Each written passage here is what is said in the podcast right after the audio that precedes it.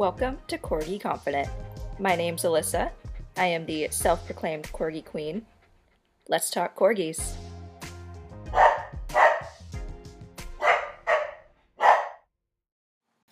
Hello to all of our Corgi Confident listeners. It is Maslow Monday, and for today I have quite the list of updates for Maslow um, for all of his current sports that he participates in. And then at the very end, I'm going to talk about my biggest tip and how we got such rapid progress in all of his sports. So stay tuned for that. But to start us off, we are going to start by talking about agility and what we've been focus- focusing on for that sport. So, for agility, our biggest progress, I'd say, has been with his weave poles. We've still continued on doing other things, you know, like um, different series of obstacles, but I'd say his biggest progress has been with the weave poles, and that's something that I've personally been wanting to stress a little bit more with him, so we've been working a little bit more on that. So for the weave poles, he's still using the guide wires, and there is a little bit of a channel. So that basically means the the poles are not completely straight in a line. They're pushed out just a little bit, just to make it a little bit easier on the dog as they're learning. And then the guide wires are placed on the outside so they don't pop out. Again, it's just all for a learning progress. So it kind of took him a minute to understand exactly what he had to do for these. Um, but he's a quick learner. Like once that light bulb goes off and he understands what to do, then he progresses quickly from there. So we've been working on him entering on his own, um, but also finishing and going completely through it. So we had some issues where he would jump the wires or he would go under the wires, or when he entered the weave poles, he wouldn't go in through the entrance, he'd go under a wire to enter it in. Um, especially if I was running ahead of him, then he would just want to quickly get to me versus going through and finishing the obstacle. So he has started finding his entry from a pretty significant distance, from about like 10 or 15 feet, and he's been staying in even if I run ahead. Because obviously he's going to be a little bit lower, er, lower, slower through the weave pole. So as soon as he goes in, I tend to run forward so I can catch him on the other side and be there. And as soon as he exits, then I'm about like 10, 15 feet ahead of him and he comes straight to me versus getting distracted and going and sniffing and doing other things. So he's been doing really, really great with that. It, there was a definite light bulb moment for him. I figured out like one day he just he just got it. He just understood that he got more treats when he did the weave poles perfectly than when he hopped them or went under. And so, since that light bulb moment of finding the entrance, understanding the command, and doing it all the way through, we started adding in a jump before and after. So I'll send him, I'll put him in a stay, tell him to break his stay, and then send him over the jump and then into the weaves. And it's a pretty obvious his command for the weaves is through.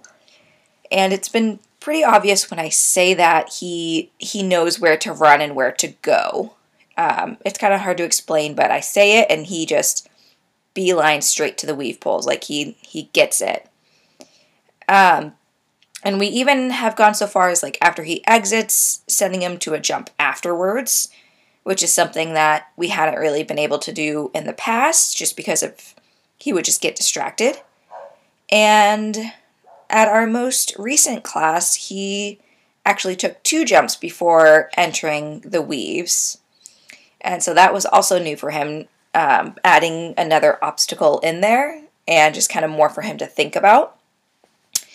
And we even started taking off some of the wires in the middle of the weave poles just to start taking those off so he doesn't rely on them anymore. And he never hopped out. He he just kept continuing through. So I think he's really starting to understand the concept of the weave poles, which is fantastic. We've also done some work with the teeter and still getting him used to that. Um, I have preferred using the smaller height teeter just to get him used to that drop. But he's been progressing really, really great with that, uh, keeping all four paws until I say break and coming straight to me afterwards. But we haven't worked as much on that. I would say our biggest focus is lately has been the weave poles and then just working multiple obstacles in a row. And mainly with the working multiple obstacles in a row, it's more handling practice uh, than it is practice for him. He's a very fast little dude, so I have to make sure that my handling is on point and I'm sending him properly. And I have to think really fast. So that has been something I personally have been working on. And I would say when he messes up on the practices where we do multiple obstacles, it's usually because of me. Um, 99% of the time, it's because of me. Sometimes it's because of him, but most of the time, it's my fault. So I've also been working a lot on my handling, making sure that I'm setting him up for success, I'm setting myself up for success. And a lot of it is making sure that when I put him in a stay, that I am far enough out to still control him, but not too far where he's going to miss an obstacle. So it, it can be difficult, and there's a lot of trust that we're working on building through because I have to send him ahead of me a lot of times, and we're still working on him coming back to me. Um, so, definitely a lot of trust building with that. So, that has been our agility update. Next up is flyball, which I also have quite an update on for everyone. We had weirdly started to regress just a little bit in flyball um, in the sense that he wasn't jumping all four jumps. So, what we would do is we would have a restrained recall. I would run forward and then call him. And he kept going around the jumps. So, he's regressed a little bit with that for whatever reason. He was doing all four just fine. But again, for some reason, he just decided to go around, probably because it's faster. And so, what I had started doing with him was running in agility style. So, in the sense that, like, I'm running more with him and I'm telling him to jump over each jump. And that has seemed to bridge the gap of what is expected of him. Um, he still isn't quite back up to doing all four jumps, but he's getting he's getting better. And there was a brief time where he wasn't really interested in toys, but his interest for toys has recently gone back up, and we've been able to use them quite a bit for his flyball. Um, if you don't know, toys and tug toys are pretty commonly used in flyball because that's the way to make them run fastest, really, is if you kind of play on that prey drive that they have. But there was quite a significant amount of time where he just wasn't really interested in toys, at least in that setting. And so that interest has definitely gone back up. He's tugging again, he's running after them, he seems interested in them. So that's been really, really good. Um, next up on our flyball list is we've been working on our ball retrieves. So I will be holding him, and a ball will be about 15 feet away. And I am sending him forward to grab the ball as I run the opposite direction. And so we were having to throw the ball at first, but now I can like just leave it flat on the ground and send him to it. Um, and he knows what he has to do. And so it used to also be where I would wait until he grabbed the ball before I started running the opposite direction. But this time I have been sending him to the ball before I even really know if he's got it and then running. So he's turned his head a little bit like, What are you doing? But then he'll go to get the ball and then come chase after me. And running in the opposite direction. I don't remember if I said that. And he will bring the ball all the way to me to the point where I have to say drop it and then give him his toy. So his ball retrieves like he's he's definitely getting it. Um, and I hope to extend those in the future so that he can just go run and grab the ball further and further. And I would say that was definitely another like light bulb moment for him because there was a point where he wouldn't go and fetch them from a certain distance away. For some reason, he just, if it was that distance away, he just didn't understand what exactly needed to be done. So it's been a light bulb moment for his ball retrieves. Next up on our flyball update uh, are the box turns. So these are the flyball box turns. They have to do a swimmer's turn on this box, grab a ball, and run. And so we were just doing the turn and run. We have recently started adding the ball into it. And so he is on the practice box right now, so the angle is not quite as steep. And instead of the spring loaded box, it has a little portion where you can put the ball just stuck to with Velcro.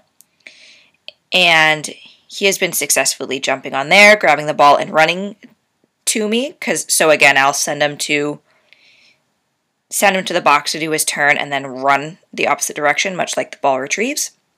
And he has been running to me and again have to tell him to drop it in order to get him to drop the ball like he'll bring it all the way to me um, he has also been successful at me holding him and sending him forward to the box. Um, usually, I put him in a sit stay or a down stay or a stand stay, what have you, and I'm next to the box, sending him to it and running away. But I've also started playing around with holding him, and the trainer will be at the box telling him what to do, and I run away. So we've been playing with that a little bit more and working on his drive to move forward.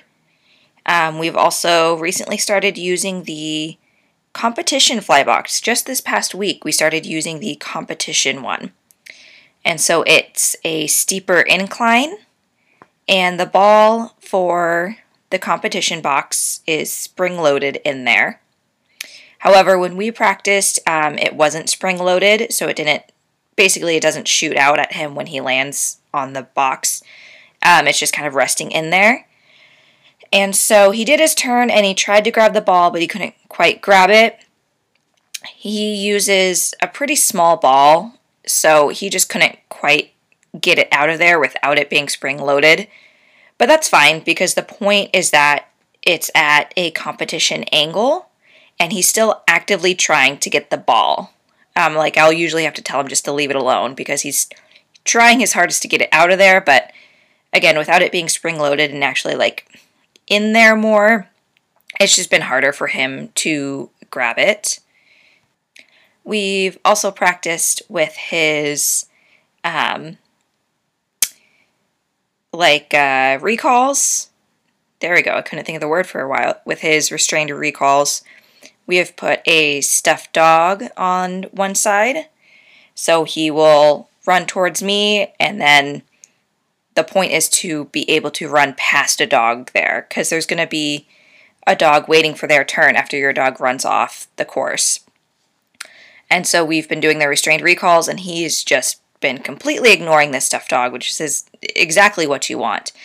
Um, and these stuffed dogs are very realistic. They're used a lot in training, so they're pretty realistic looking dogs. He's not at the point of using an a real dog on that side, but he's doing fantastic at just running past the stuffed dog and not even acknowledging its existence, which is what you want.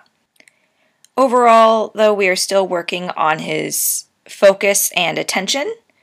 It is light years better, but for this session, there's a little Shiba in the class that he absolutely adores.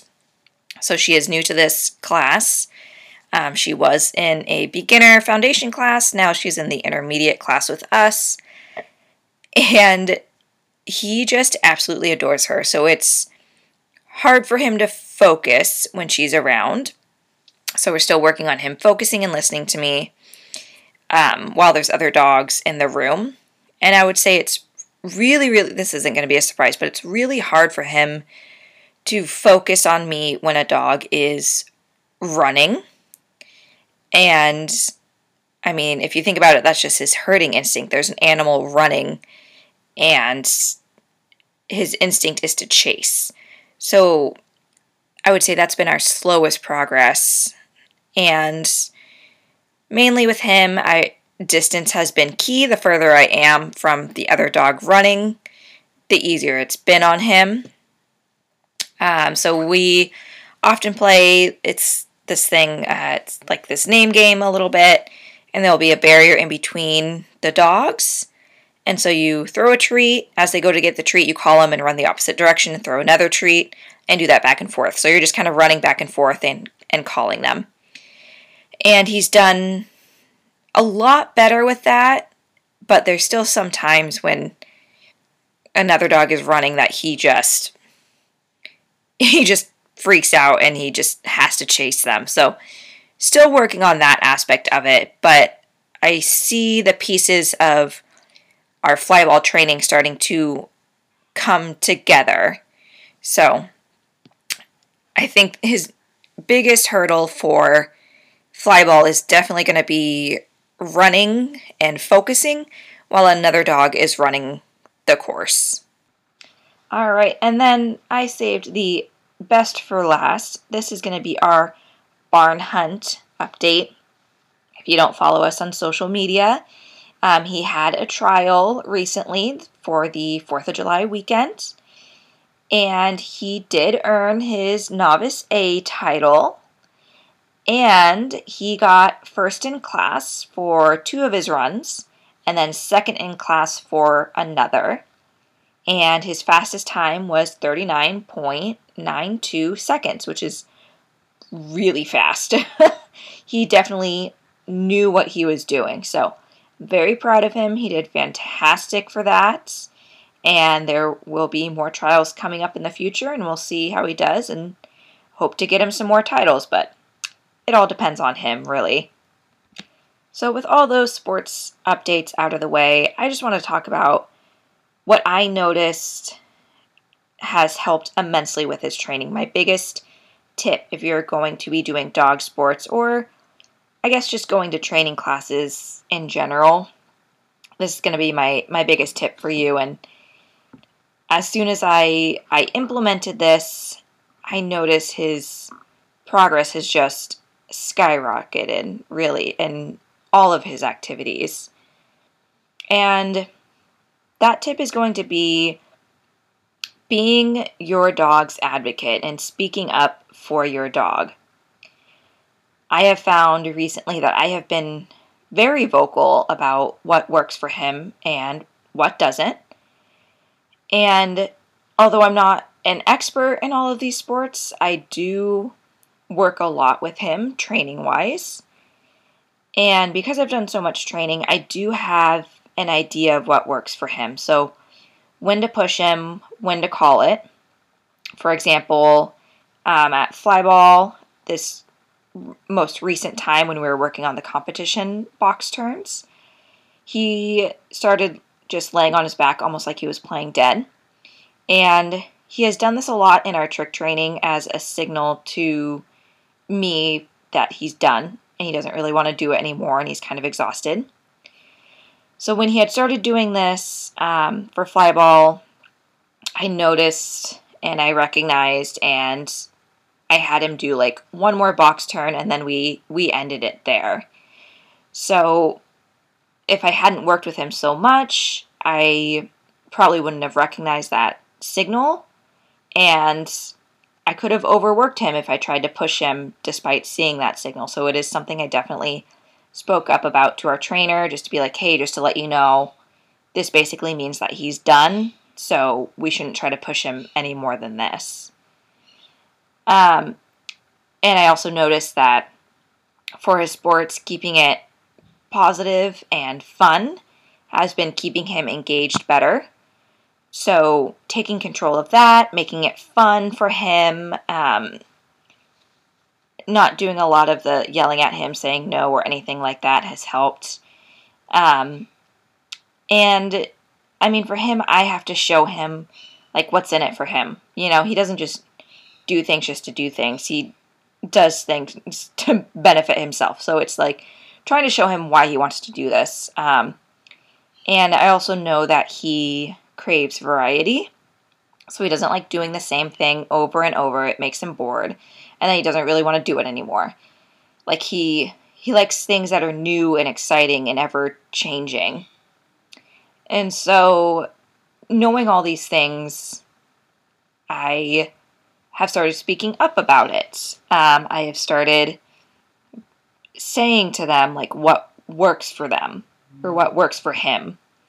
Um, specifically when he gets distracted, and I've stopped kind of scolding him necessarily and just kind of getting his attention back in a fun and happy way. And I've noticed that helped him quite a bit. So again, I advocated for him on what worked best for him. And I have seen significant progress from it. And I have actually switched trainers because of this reason. I, there was another trainer that I was using for one of these sports that was very much you train it their way or not at all. And their way just didn't work for him. They didn't really want to listen necessarily to what you had to say, really. Um, they just, they knew best. And again, like I know I'm not an expert in these sports, but I do know my dog. So as soon as I switch trainers to someone who is more willing to listen to my suggestions, that's when I notice his his progress had just completely skyrocketed. And I don't do it in a rude way. I just I like to be treated like I am an equal and not like looked down upon. So I would talk to them like a friend really and just be like, "Hey, what do you think about trying this?" You know, and then they'll bring up like, "Oh yeah, yeah, that's a good idea. Let's also do this or that."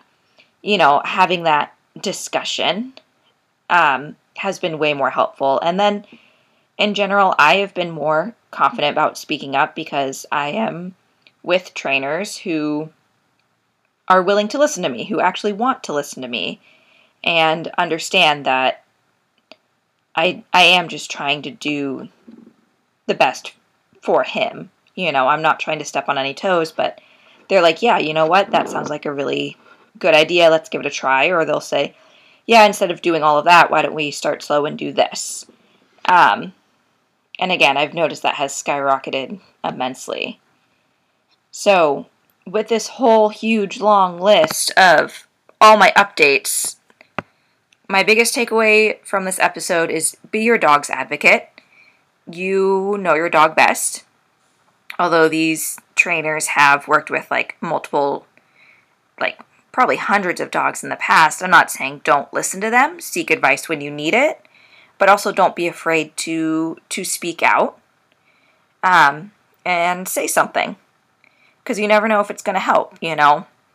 Although they have worked with hundreds of dogs, not every dog works exactly the same. It's always a little different.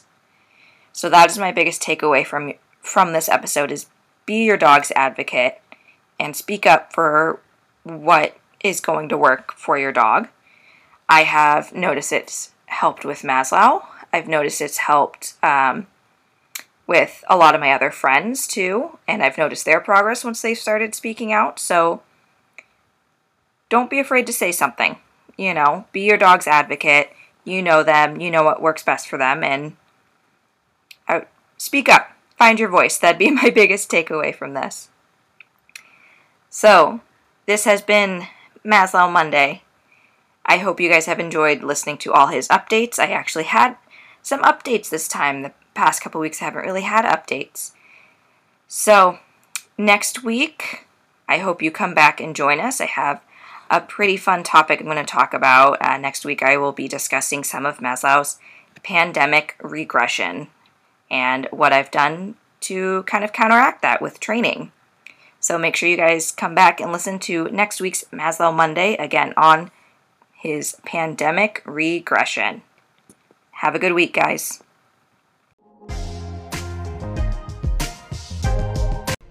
Corgi Confident is for educational purposes only. Please contact a vet, trainer, groomer, or other pet professional in your area for help. Want more Corgi content? make sure to follow Maslow the Trick Corgi on Facebook, Instagram, TikTok, and YouTube. And if you have a question, you can email us at corgiconfidentpodcast at gmail.com. This is the Corgi Queen, signing off.